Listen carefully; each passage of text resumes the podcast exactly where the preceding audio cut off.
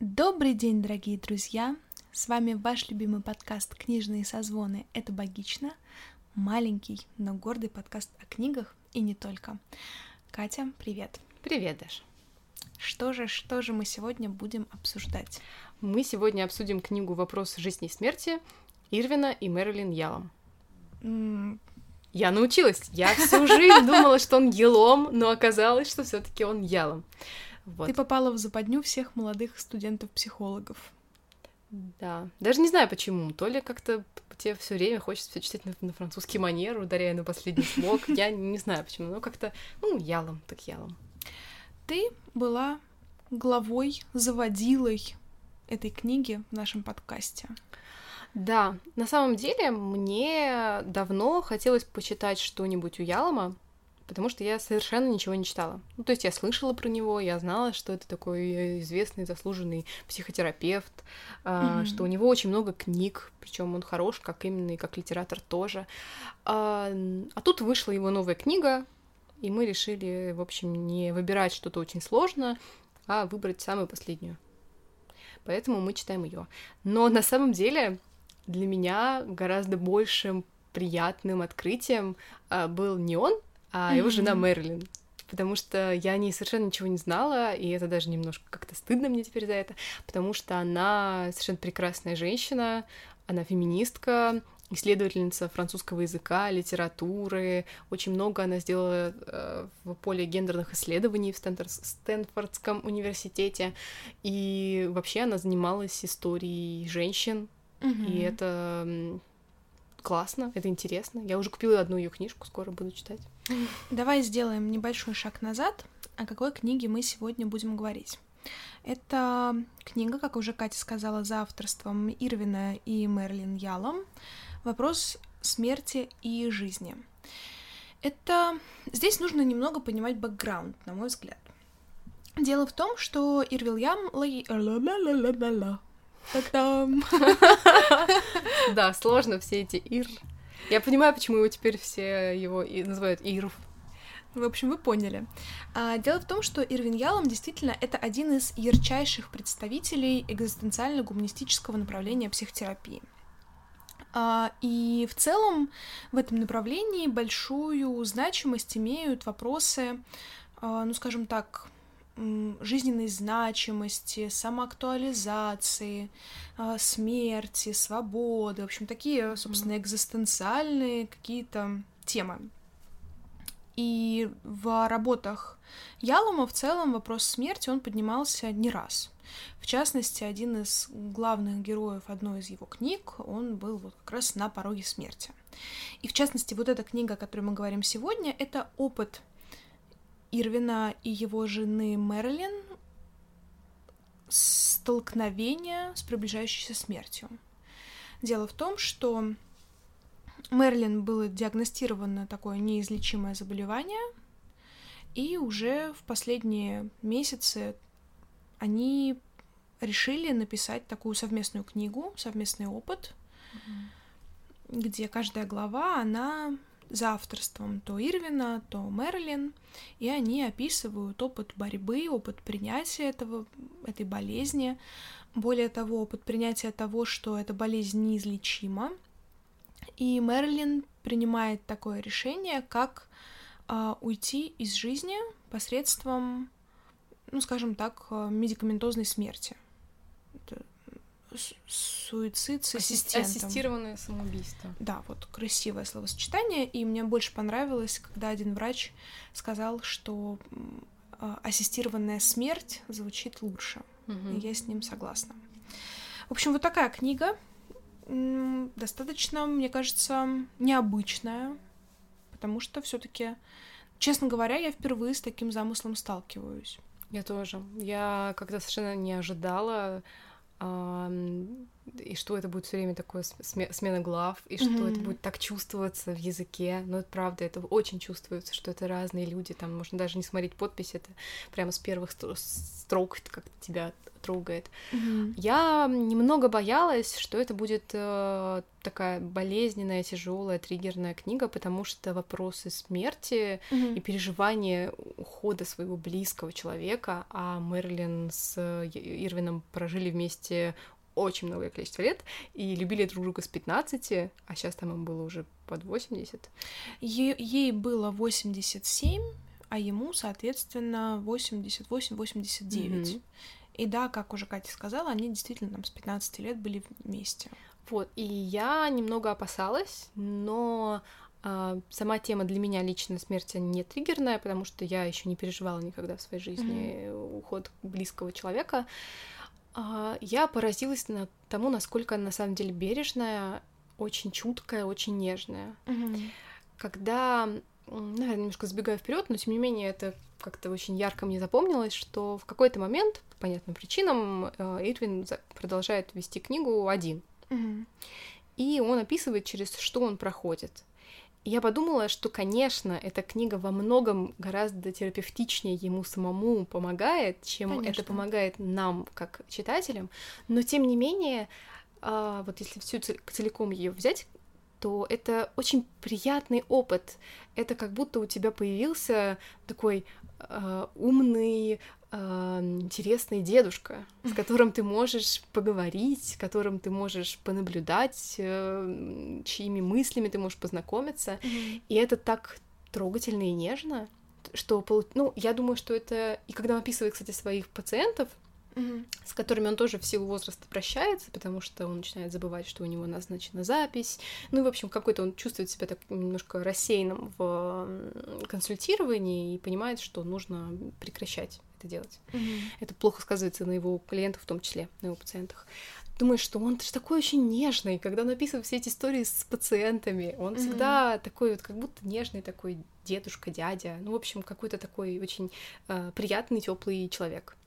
И я подумала, что на самом деле у нас не так много а, причин и поводов, э, да и возможностей вот прикоснуться к такому человеку, посредством ли, я не знаю, интервью, посредством ли книги, которую он написал. И очень приятно, что эта возможность была, и что с этой книгой я провела какое-то количество времени. Да, ты знаешь, я с тобой здесь согласна. А, Ирвин Ялом — это в целом действительно такой для меня лично человек, образец, не только профессиональный, но и какого-то, я не хочу говорить личного бренда, но вот какой-то своей личности. Да. Потому что на самом деле мне очень, я думаю, как и всем людям, которые действительно любят свое дело, которым они занимаются, мне очень сложно как-то разделять мою профессию и мое личное развитие. И мне кажется, Ялом это вот одних, один из таких представителей вот такого в этом смысле такой интеграции идеальной. И действительно для меня Ялом это такой какой-то некоторый образец, к которому хотелось бы стремиться в разных смыслах. Потому что, к сожалению, вокруг меня не такое большое количество людей в окружении, на которых хотелось бы равняться. Хотя здесь я смело вот как раз Катиного папу могу привести в пример. А, Или одного своего профессора, которого я очень люблю и уважаю. Это люди, которые действительно любят свое дело и как-то очень в него вкладываются эмоционально, душевно, понимают э, не поверхностно. Э, Ну, то есть они живут этим своим делом, и это очень ценно. Но более того, Ялом нам здесь демонстрирует личный пример таких важных семейных ценностей в том числе. Потому что, к огромному моему сожалению, мне кажется, наверняка мы в каких-то подкастах об этом уже говорили, но у нас теряется вот этот пример семейности, что ли. Мы сейчас к браку относимся очень легко. Ну, то есть как, как вышел замуж, как женился, так можно и развестись. И да, безусловно, бывают ситуации. Я нико, никоим образом не призываю людей сохранять брак, э, если там есть какие-то сложные семейные ситуации, не призываю терпеть домашнее насилие или что-нибудь еще. Но мне кажется, что в целом брак это работа, которую приходится делать, чтобы в конце концов у тебя был какой-то вот такой результат и итог. И мне кажется, что э, Ирвин и Мерлин это пример такого, ну, идеального брака, что ли. Я понимаю, что наверняка у них были свои mm-hmm. сложности, подводные камни, о которых они, естественно, нам не говорят, но тем не менее быть вместе с другим человеком на протяжении столь длительного периода времени и не хотеть друг друга убить в конце, мне кажется, это, это важнейший итог жизни в целом. И ты знаешь, меня еще в этой книге поражает отношение к возрасту, потому что а, ну, для меня 88-87 лет — это какие-то цифры, знаешь, в которых уже как будто не живут. Или не живут продуктивно. Угу. А здесь описывается, что они до последнего, что, собственно, Ирвин все это время возил сам Мерлин на машине к врачу, что он действительно принимал каких-то пациентов все еще, а, работал над книгой, ну и она, соответственно, тоже. И это вызывает восхищение и, ну, знаешь, действительно как такой... Хочется к этому стремиться. Да, да. Потому что, ну, безусловно, стоит отметить, что, конечно же, это... Я сомневаюсь, что это могла бы быть история, произошедшая в России. Уж простите меня за это. Ну, потому что как-то у нас в 88 лет э, люди редко остаются такими влюбленными в жизнь, как они, mm-hmm. так как эта пара. А, плюс, естественно, у них есть определенные финансовые возможности для того, чтобы счастливо проживать эту старость, счастливо, да, и как-то и иметь выбор, как им жить эти последние годы своей жизни, как им уходить из жизни. Потому что, к сожалению, реальность такова, да, что у нас зачастую нет этого выбора. И вот это вот действительно такой идеальный образец принятия смерти, проживания смерти близкого. Хотя, ну, конечно, невозможно говорить об этой теме как там о чем-то идеальном, да, но мне кажется, действительно, они здесь поделились очень такими значимыми переживаниями, которые в целом нас как-то знакомят со смертью близкого. И с таким... Есть в психологии такое слово «экологичный». Типа mm-hmm. вот, значит, такой максимально комфортный, правильный. И вот это, наверное, такой экологичный уход из жизни.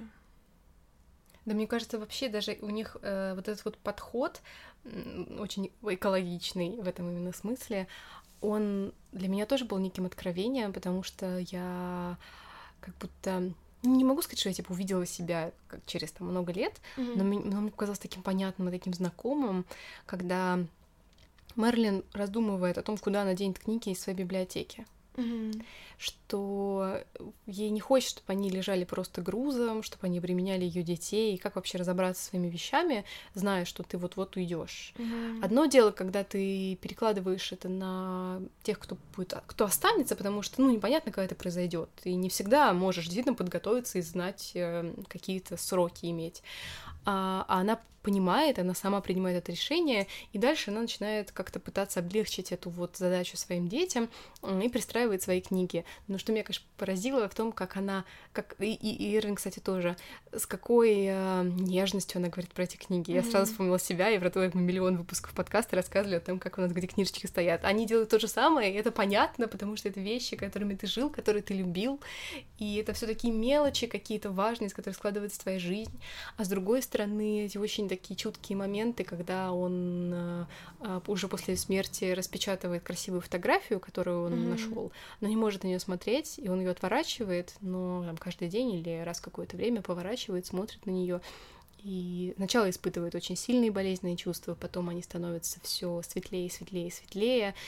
И ты читаешь и понимаешь, что даже когда люди были настолько сильно вплет... и долго вплетены в жизнь друг друга, что есть какая-то надежда, что все не заканчивается, потому что понятно, что есть статистика, что после смерти одного супруга второй mm-hmm. тоже очень быстро может завянуть, зачахнуть. А Ирвин, он не хочет зачихать, он хочет прожить э, свой остаток жизни максимально э, счастливо, насколько это возможно. Mm-hmm пережить это, и он как бы конспектирует для нас вот, это, вот эти свои процессы, которые в нем проходят, как исследователь, и как, и главное, как исследователь, который впервые на практике столкнулся с тем, о чем он многие годы говорил со своими пациентами. То есть он знал, какие советы им давать, и они будут работать, а тут он столкнулся сам и вдруг ощутил, насколько это по-настоящему сложно. Что ты вроде знаешь да. теорию, но когда тебе нужно на практике ее применять, тебе сложно это делать. Но, тем не менее, надежда есть, и становится легче, и с каждым следующим месяцем становится легче. И он говорит, что сначала самое важное — прожить первый год, то есть прожить все значимые даты mm-hmm. уже одному без этого человека, дни рождения, Новый год, там, День Благодарения, ну, в их среде. И я подумала, что да, наверное, действительно, те какие-то маячки. То есть, ну, ты как-то... Эм, не могу сказать, что с практической точки зрения прям уж к этой книге подходишь, но кажется, все равно она является каким-то таким успокоением, что жизнь заканчивается, даже вот если он в моменте это понимает и пытается это как-то продолжать. Не знаю, это, это, это действует очень воодушевляюще несмотря на то, что это, это книга, от которой иногда хочется прямо заплакать, это все равно невероятно что-то как светлое, что-то очень душевное.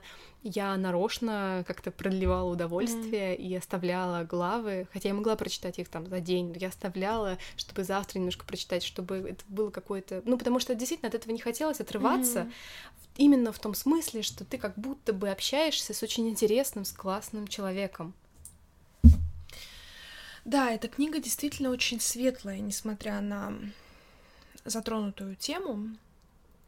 И ты знаешь, для меня здесь опыт Ялома, он представляется чем-то таким значимым в каком контексте. Действительно, как ты отметила уже, он много-много лет с этим работал со своими клиентами. И здесь вот этот такой наглядный переход, когда он сам над собой и подшучивает, и замечает, что мои бы друзья, зная не о моих мыслях, они бы поместили меня в психиатрическую клинику. Потому что, когда еще Мерлин была жива, но было понятно, что совсем скоро она уйдет из жизни, э, Ирвин думал о том, чтобы закончить жизнь самоубийством, потому что без нее невозможно жить и как он описывает первые месяцы этой жизни, когда ему постоянно хотелось чем-то с ней поделиться. И ты знаешь, здесь я вспомнила о такой своей личной истории. Дело в том, что ну, уже достаточно давно у моего дедушки был инфаркт. И в силу ряда обстоятельств он был там перенесен на ногах сложно, и после этого у него функционирует, по сути, только половина сердца. И поэтому любые вообще какие-то проблемы со здоровьем всей семьей переживаются очень остро. И несколько лет назад была ситуация, когда посреди ночи дедушке стало плохо. И что самое было дурацкое, непонятно, что происходит. Вот просто ему плохо, у него повышается температура тела, он как-то учащенно дышит, э, в общем, что-то происходит. И, естественно, там, мы вызвали скорую, его забрали врачи, и мои папа с мамой, они выясняли ситуацию с врачами, а бабушка оставалась дома. Я оставалась с ней. И все это было ночью, и как-то, естественно, никто не спал, потому что это, ну, вот эти все скорые, отправления туда-сюда. А, и как-то к утру я немного заснула, и я помню вот это ощущение, когда я просыпаюсь, от того, что моя бабушка, а моя бабушка на вид очень строгая женщина. То есть у нее прям такое выражение лица, очень черты, очень строгие. И я просыпаюсь от того, что моя бабушка ревет на взрыд. Она сидит в другой комнате и ревет. И ревет, потому что она искренне считала, что все, что жизнь деда, она закончена потому что непонятно, что с ним, потому что любая болезнь в его ситуации это критично, и она не верила в какой-то положительный исход. И, ну, как бы, мои бабушка с дедушкой прожили, конечно, меньше, чем Ирвин и Мэрилин, но, тем не менее, это тоже уже золотую свадьбу они отметили. И я поним... Ну, то есть, на- наверное, я могу сказать, что я понимаю это ощущение, когда ты теряешь человека, с которым ты прожил всю жизнь, с которым ты проходил самые тяжелые моменты своей жизни, с которым ты делился всем, с которым ты родил детей, с которым построил дом, не знаю. То есть, ну, как бы ты, ты с родителями меньше живешь зачастую, чем mm-hmm. со своим партнером. И когда у вас действительно такие искренние, близкие отношения, мысль, просто мысль о том, что ты можешь его потерять, она уже сводит с ума. И слава богу, там история с дедушкой закончилась э, в лучшую сторону, все с ним в порядке, глотали, вылечили, и все хорошо. Но просто вот этот вид ревущей бабушки, он до сих пор у меня в глазах, потому что, ну, ты, ты даже не можешь в это поверить, что ты можешь лишиться человека, с которым ты прожил такую часть жизни. И эта мысль, она, знаешь, она какая-то и с ума сводит, Одновременно с этим она очень естественная, но я могу понять, я могу понять это непонимание, а как же дальше? И действительно в этом смысле опыт Ирвина, он бесценен, что он так откровенно делится им с нами, как он проживает эти стадии, когда ты сказала про книги, а, а Ирвин пишет, что он говорит, я даже не, не понимал, что происходит с вещами, потому что всем этим занимались мои дети. Я не мог к ним прикасаться, я не мог на них смотреть. Он описывает опыт того, как он э, натыкается на очки. Он говорит, откуда у нее так много очков, зачем ей так много нужно было. А вот ее iPhone, что мне со всем этим делать? И действительно кажется, что все вот эти вещи, а ну, что ты с ними можешь сделать? Это же вещи другого человека. И это все его опыт с портретом действительно, как он сначала не может на него смотреть. Не знаю. Очень сложно судить об этом, когда тебе всего 25. Ну, ты это можешь, ты это вроде как да. можешь понять, но одновременно с этим ты не можешь пока представить, каково это прожить э, с человеком 70 лет. Потому что пока ты еще не представляешь, каково это вообще прожить 70 лет. Ну да, не, это, это понятно, но знаешь, кстати, еще, ну это, конечно, не к 70 годам, но я просто вспомнила, что вот из разряда вещей, которые изменились после свадьбы, ну, лично со мной. Я хорошо помню, что на второй день после свадьбы, то есть это было прямо вот совсем-совсем, mm-hmm. еще казалось бы, ничего не поменялось. Mm-hmm. А, я возвращалась домой, и я тогда в первый раз как-то подумала, что мне теперь страшно, что с Лёшей что-то случится. Что я до этого никогда не задумывалась об этом даже. Mm-hmm. А теперь я очень сильно волнуюсь, если он дольше, чем нужно, возвращается домой. Mm-hmm. Потому что я представляю себе все что угодно. И мне страшно от каждого варианта событий. И я в целом думаю, а ш- вот не дай вот что случится. И это кажется катастрофой. И даже у нас еще нет этих 70 лет. У нас есть какие-то там 5 лет, что довольно ощущается довольно мало по mm-hmm. сроку, которые у нас были до, у нас есть какое-то время после свадьбы. Это маленький срок в этих масштабах, но в масштабах моей прожитой жизни это довольно много. Да. И ты думаешь, а как, а как, а не дай бог, и прям начинаешь впервые как-то по-настоящему волноваться. А, хотя, конечно, мне знакомо ощущение переживания за своих родителей. У меня в детстве очень часто были кошмары. Мне снилось, что папа умирает. Mm-hmm. И это было ужасно. Ну, то есть для меня, ну, это еще, значит, был до подростковый возраст. Это для меня казалось вот реально самым жутким, что может произойти. Mm-hmm. И у меня не было таких кошмаров, связанных с мамой, с бабушкой, с сестрой, с кем угодно. Но я так сильно боялась, что случится с папой. И э, я помню это странное ощущение, когда вот это приснилось, а ты не знаешь, что с этим делать. В том смысле, что включается какое-то магическое мышление, mm-hmm. и ты думаешь, а как максимально сделать это невозможным? А вдруг я расскажу, и mm-hmm. тем, что я это произнесу, я сделаю это более реальным. Я, кстати, никогда не вру. Ну, в смысле, я не говорю, например, не обманываю, что, типа, ой, я заболела, не приду на работу. Mm-hmm. Потому что у меня внутри есть ощущение, что если я совру, это обязательно произойдет. И вот это вот ощущение, что я не знаю, что с этим сделать. А может быть, наоборот, надо проговорить, чтобы оно стало нереальным. Mm-hmm. И, в общем, я очень долго мучилась. Не помню, с кем я потом об этом поговорила, что сказала, что мне так страшно. И мне, ну вот тот, не помню, мама это была или бабушка, сказала, что если тебе это снится, это значит, что все в порядке. Это значит, что с ним ничего не случится. Ну, я такая, хорошо. И мне перестали сниться эти кошмары. Вот. Но этот страх, то, что э, твой мир э, развалится из-за того, что в нем не станет какого-то значимого mm-hmm. для себя человека, он понятен. И более того, мир действительно разваливается. Мир действительно разваливается, а потом, но, но потом его можно отстроить уже другим, да. уже, возможно, с трещинками, но его можно отстроить и идти дальше. Mm-hmm. Я не знаю, вот, может быть, ты знаешь, насколько ритуалы помогают нам. Ну, то есть есть же специальные ритуалы, самые разные, связанные с похоронами, mm-hmm. со встречами родственников на поминки и прочее, прочее. Есть же огромное количество этих ритуалов. И как любой ритуал, наверное, он зачем-то нужен. Конечно. Наверное, он как-то помогает нам переход... переживать все эти стадии. Ну, по сути, ты сама ответила на свой вопрос.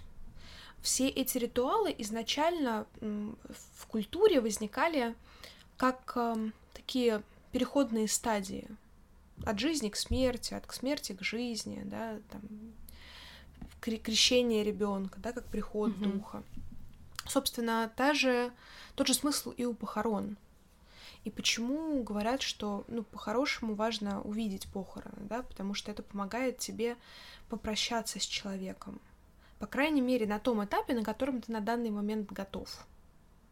Безусловно, потом, скорее всего, если у вас там были какие-то особенности в отношениях, придется еще там какие-то в кавычках ритуалы проводить, не знаю, типа там письмо написать или еще что-нибудь, чтобы завершить эти отношения.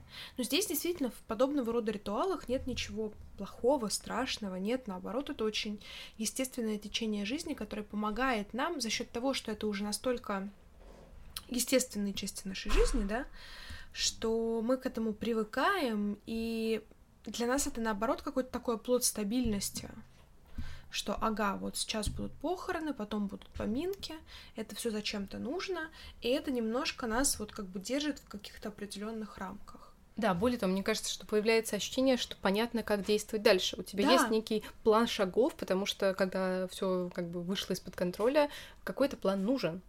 И хорошо, да. что он складывается сам собой. Но а... здесь в чем, сейчас прости, mm-hmm. договорю, все-таки э, Ирвин описывает опыт 88-летнего человека. Там, ну, ну, простите, ну, уже сложно заниматься организацией похорон или чем-то подобным, как минимум в силу возраста. Просто Но благо ему что... не нужно было им заниматься, да, потому что да, были да. дети. Да, и здесь действительно эту функцию могут а, брать на себя дети. Но очень часто так бывает, что человек как раз мобилизирует свои силы, а, как раз занимаясь всеми вот этими организационными внешними деталями.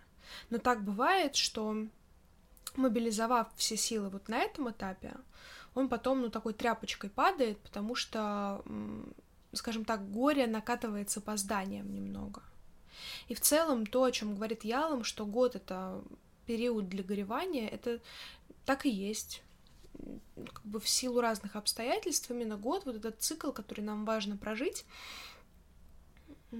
чтобы просто пройти все эти стадии принятия, торга, депрессии и всех прочих стадий принятия. У каждого, на самом деле, этот срок может немного варьироваться, но здесь самое важное — дать себе попереживать и пострадать. Потому что очень часто, особенно в нашей культуре, мы закрываемся от чувств переживаний. И любое проявление чувств, типа слез, например, оно может восприниматься как, как что-то негативное. У меня была клиентка, а, у которой умер брат. У них была очень... Э, ну, это уже возрастная такая женщина, ей уже было к 50 годам, ну и брат, соответственно, примерно вот из этого же возрастного диапазона. И у них была очень сложная семейная история, они рано лишились родителей, поддерживали друг друга, и поэтому в целом для нее уход брата был, ну, вот такой потерей опоры во многих смыслах. И когда мы с ней общались, а, с момента ухода брата прошло чуть больше года. И она, основной ее вопрос был в том, что а нормально ли, что она так долго страдает? И когда она получила разрешение от меня на вот эти свои страдания, я уже постфактум, мы с ней встречались один раз, но постфактум я узнала, что, собственно, ее это отпустило. И так часто у нас бывает, что когда нам, ну или мы сами себе разрешаем, или кто-то разрешает нам по, вот, прожить полностью вот эти все страдания, которые есть, нам с этим проще справляться. Потому что мы получаем такой карт-бланш некоторые на наши чувства, на которые мы вообще-то имеем право абсолютно полное. Нам становится проще от этого. И поэтому вот, э, ну, в целом, завершение любого жизненного этапа, потеря любого человека — это для нас горевание. И недавно у меня спросили, как пережить расставание. И, честно говоря, я не нашлась ничего лучшего, кроме как так и ответить, что дайте себе время погоревать. Потому что любые отношения — это их завершение — это такая маленькая смерть. Угу. И автор вопроса так удивилась, она говорит, я ждала, что ты сейчас скажешь что-нибудь о том, что надо переключиться, не знаю, потусить с друзьями, еще что-нибудь подобное, но, но нет. Любое завершение отношений, любое завершение жизненного этапа — это всегда горе для нас, потому что, ну, ну вот это действительно маленькая смерть. А смерть другого человека — это вообще это большая смерть. И нам нужно время, чтобы с этим смириться, во-первых, чтобы принять это и понять, что делать дальше. Просто у Ялома, у их семьи в этом смысле был такой такой подстеленное сено в виде огромного клинического опыта Ирвина, в виде в целом их какого-то такого высокого когнитивного уровня принятия жизни, понимания происходящего, что они mm-hmm. к этому опыту отнеслись, э, ну так, рефлексивно. Это круто. И вот это, наверное, самый важный пункт, о котором пишет Ялом, ну, по крайней мере, самый важный для меня, что не страшно уходить из, уходить из жизни, которую ты прожил наполненно. Вот это для меня самый важный такой пункт и инсайт, который ну, не знаю, заставляет как-то внимательно относиться к своей жизни. Потому что в параллель к этому мне всегда вспоминается сказка «Премудрый пескарь». Ну что, он прожил долгую жизнь, но ни разу из своего этого норы из своей не вылез. А какой толк в такой жизни? Да никакой. И вот этот посыл, даже не посыл, а мысль о том, что Мерлин оставила свой отпечаток в сердцах, жизнях, душах огромного количества людей, для меня является такой, не знаю, путеводной, что ли, звездой, что я еще когда-то в подростковом возрасте, у меня был какой-то романчик,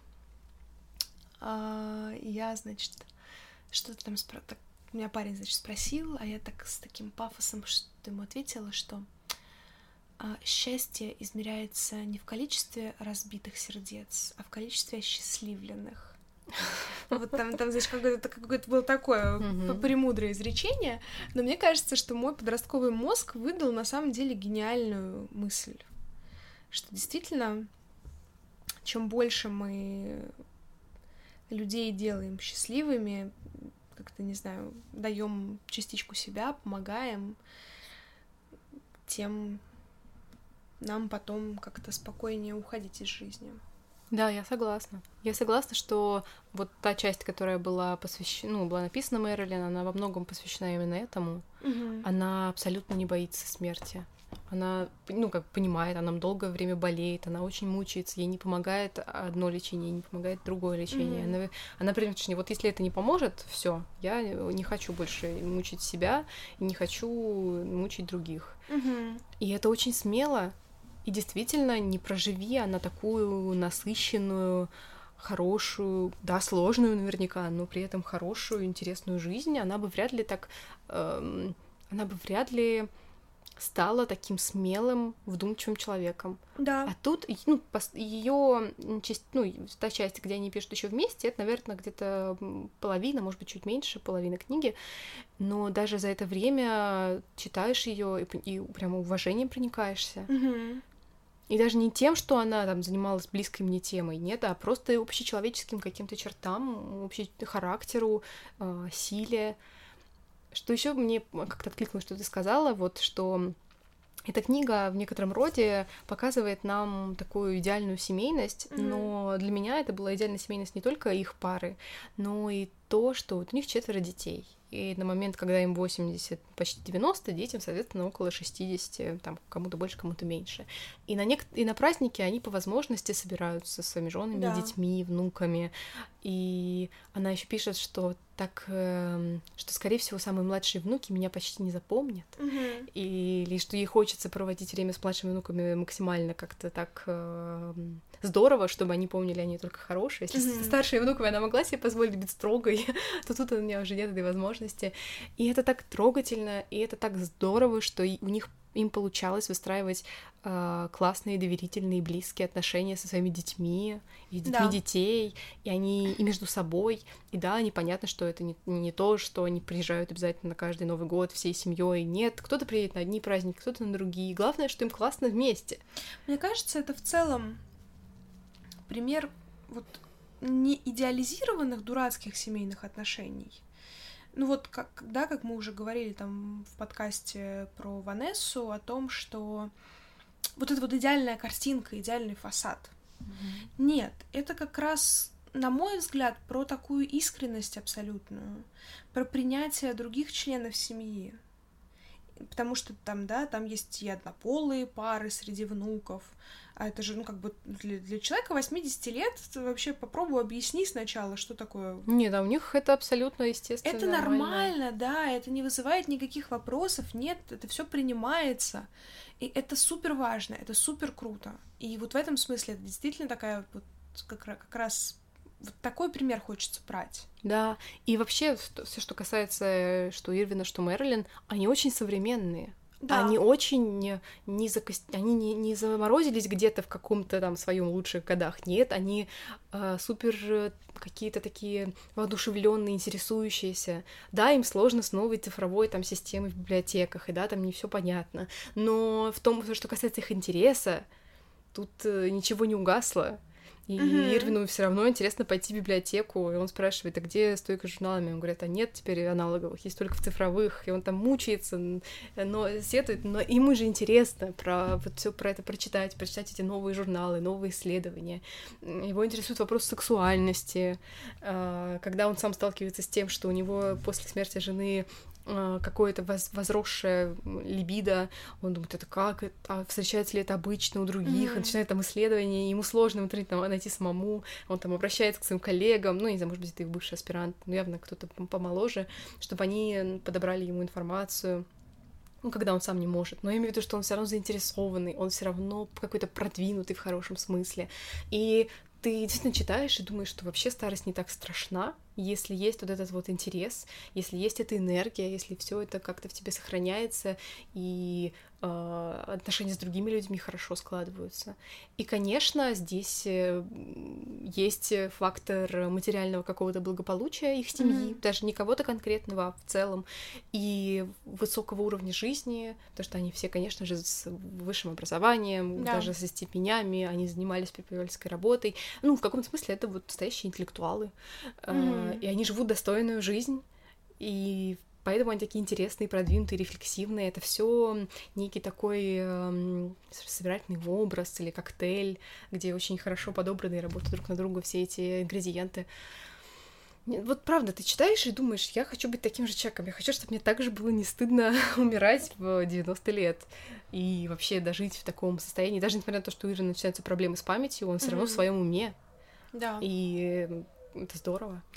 Если говорить о качествах, да, которые как-то вдохновляют, то вот здесь, наверное, кроме того, что они важно показывают вот эту ценность семейных отношений, любви к профессии, мне кажется, они еще прекрасный пример такой м, любознательности.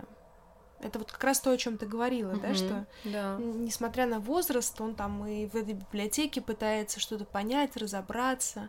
И не знаю, мне кажется, что любознательность это очень классная черта в любом возрасте в целом. Да. Да. Мне кажется, ты остаешься молодым душевно, пока Да, тебе интересно да, то, что да, происходит да. вот вокруг, то, что происходит в современности, а ты не зависаешь в, эм, в ностальгии Да. по своим лучшим годам, потому что, ну, это всем охота, даже нам охота там вернуться в какие-нибудь 18-летние годы, э, студенческие, и как-то их идеализировать. Ты знаешь, на самом деле эта книга поднимает еще пласт таких, может быть, неочевидных на первый взгляд вопросах. И если бы не моя работа со студентами, я бы, наверное, на них не обратила внимания. Но здесь два важных аспекта. Это медицинская этика, то есть процесс принятия решения пациентом об уходе из жизни, и паллиативная помощь. Потому что и первое, и второе — это пока достаточно новые направления, которые, ну, как-то еще, еще не очень понятно, что с этим делать. Потому что, например, ну, вот если начать сначала, да, а, добровольный уход из жизни. Как к этому относиться? Пока нет каких-то однозначных мнений. Более того, в каждой стране, в каждом штате есть свои законы касательно этого.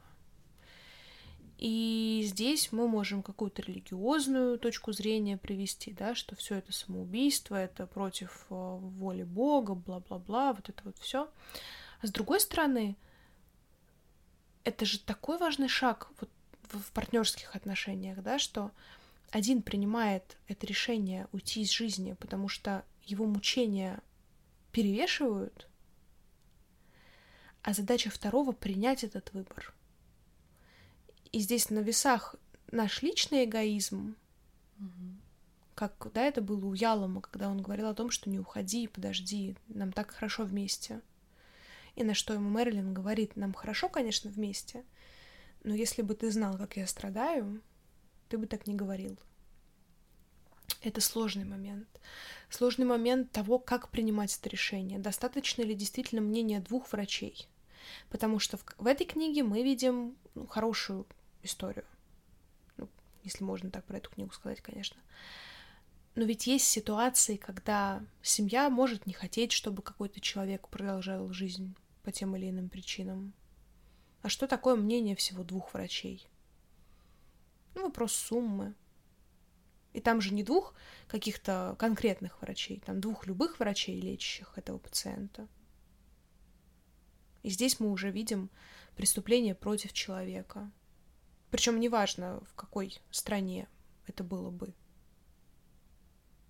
А если мы говорим о принятии решения отключения человека от аппаратов жизнеобеспечения, это то же самое или это другое? А кто там принимает решение, когда его отключать? И это вопросы, которые пока, на мой взгляд, не имеют каких-то однозначных ответов, к сожалению. Мне кажется, они, ну, вот, они, кажется, что эти вопросы никогда не будут иметь однозначного ответа. Конечно. Потому что действительно тут очень много точек зрения, Да. очень много аспектов, которые но, нужно но учитывать. при этом у нас же все равно есть какое-то социальное понятие нормы, и Мгм. когда социум принимается какая-то одна точка зрения, но остальные так или иначе под нее в большинстве подстраиваются, и она постепенно становится нормой. Но это такой долгий процесс перехода, что нам еще предстоит вот это принятие этого. И я боюсь, что Россия будет одна из тех стран, которые в последнюю очередь примет какие-то подобные законы по ряду причин. Ну, знаешь, тут сложно сказать, потому что кажется, что да, а с другой стороны, вот, например, в СССР э, сначала разрешили аборты одними из первых. Потом, правда, запретили, но сначала Слушай, разрешили. ну- И вот иногда всякие вот эти вот моменты такого ам, всплеска каких-то новаторских идей, они иногда случаются в самых неожиданных местах. Слушай, опыт советской власти это вообще очень болезненный для русских людей период.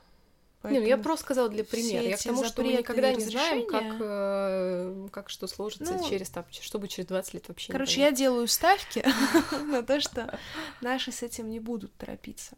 То же самое касаемо паллиативной помощи, да, то есть что такое паллиативная помощь, если кто не знает, это когда человек уже, его невозможно вылечить, и пытаются всеми силами просто облегчить процесс его страданий и ждать пассивно, пока он, собственно, умрет естественно, по естественным причинам. Вот тоже, да, паллиативная помощь, как, как бы, как она должна оказываться, в каких условиях, кому, как она, да, тоже вопрос позиции врачей паллиативной помощи. Должны ли они поддерживать желание пациентов доживать до естественного финала? Или, наоборот, должны поддерживать их идею об уходе из жизни самостоятельным решением?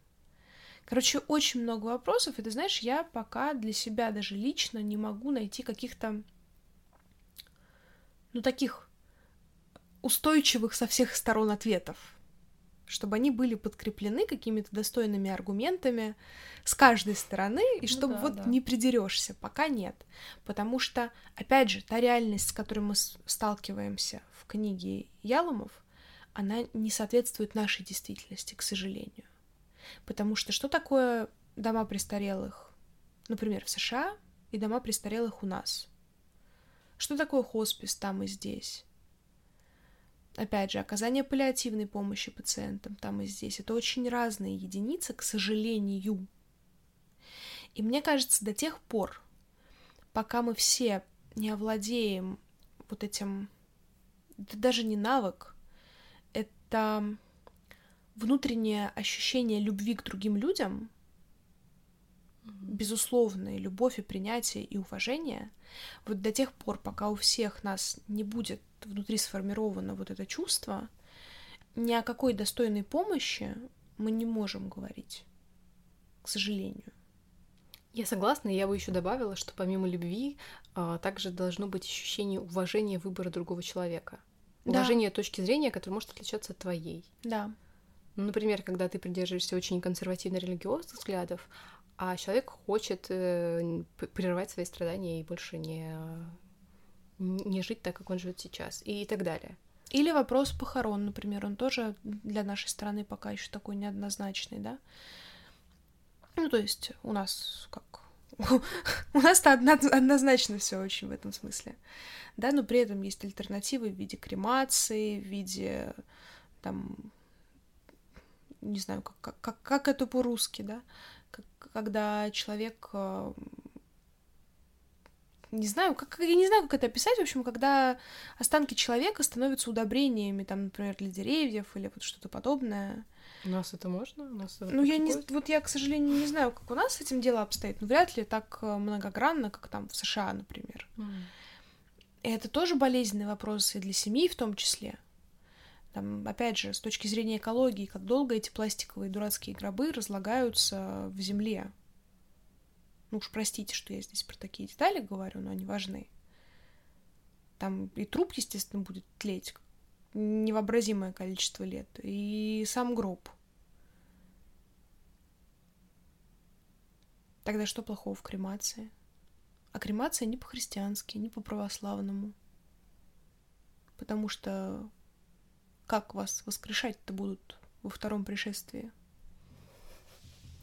Ну, тут мне, кстати, тоже кажется, что людям надо всегда давать, эм, давать возможность выбирать свою, как сказать, свою Свой уход. Да, свой уход самому, но опять же, это не всегда возможно, и это не всегда предсказуемо. Mm-hmm. И довольно странно, знаешь, прям с 18 лет ты получаешь паспорт и пишешь, значит, завещание, как тебе обязательно нужно. Хотя, хранить. знаешь, учитывая, что обязательные штампы о, о женитьбе у нас хотят отменить, мне кажется, вот страницу в паспорте об идеальном уходе, что можно было бы ее ввести.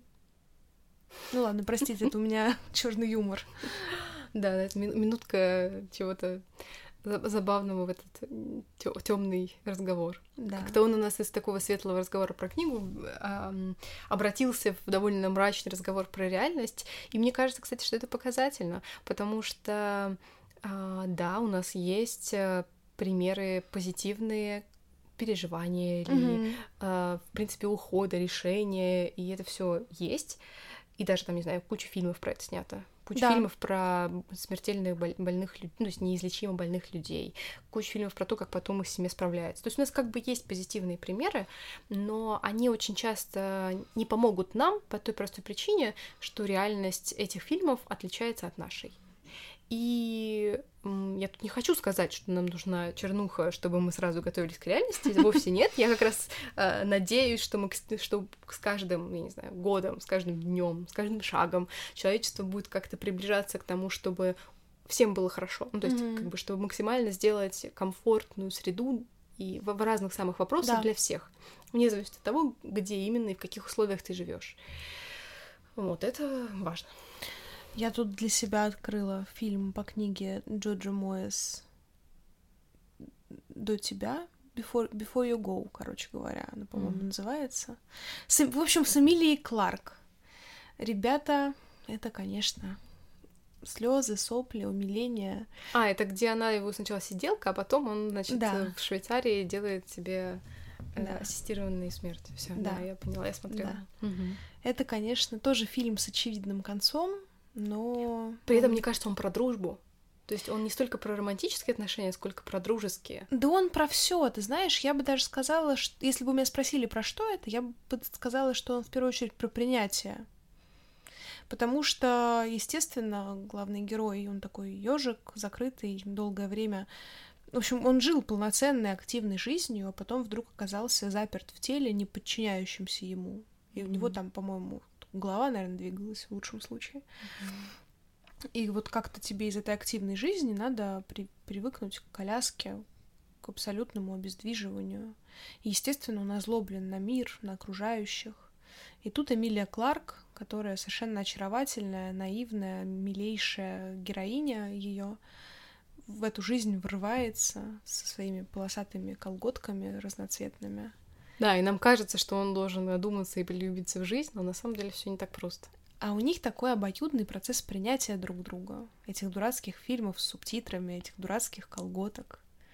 И вот это, на мой взгляд, кайф, когда ты, безусловно, принимаешь другого человека с его чудачествами, с его какими-то вредностями, с его решениями. Да, согласна. Вот видите, мы советуем вам не только книги, но еще и фильмы иногда. Но он правда миленький. Да. Хочется закончить опять на какой-то светлой ноте. А мне кажется, что вот самым светлым здесь будет рекомендация почитать эту книгу. Потому что на самом деле, ты заметила, что мы на самом деле не так часто рекомендуем какие-то книги, которые мы читали. Хотя нет, вру часто. А, но у меня зачастую позиция такова, что читать или не читать — это ваш личный выбор. Да. Никакая из этих книг не является обязательной. Я в целом, ну, как-то против концепта обязательных книг. Ну, в школе, да, у вас есть обязательная программа, но в целом, когда вы уже взрослый человек, вы можете решать сами, что вам интересно, что вам ближе, что вам дальше, что вам интересно, что нет.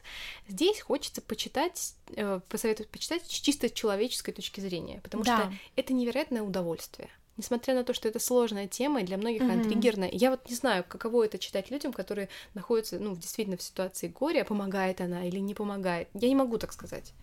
Я вот, у меня нет ощущения, что она будет целебной для других людей вот в моменте. Сложно понять. Поэтому тут как бы осторожно. Но если вы сейчас находитесь в спокойном состоянии, то, возможно, это будет очень приятным опытом, приятным, полезным по разным причинам, как-то вдохновляющим в смысле вдохновения жить.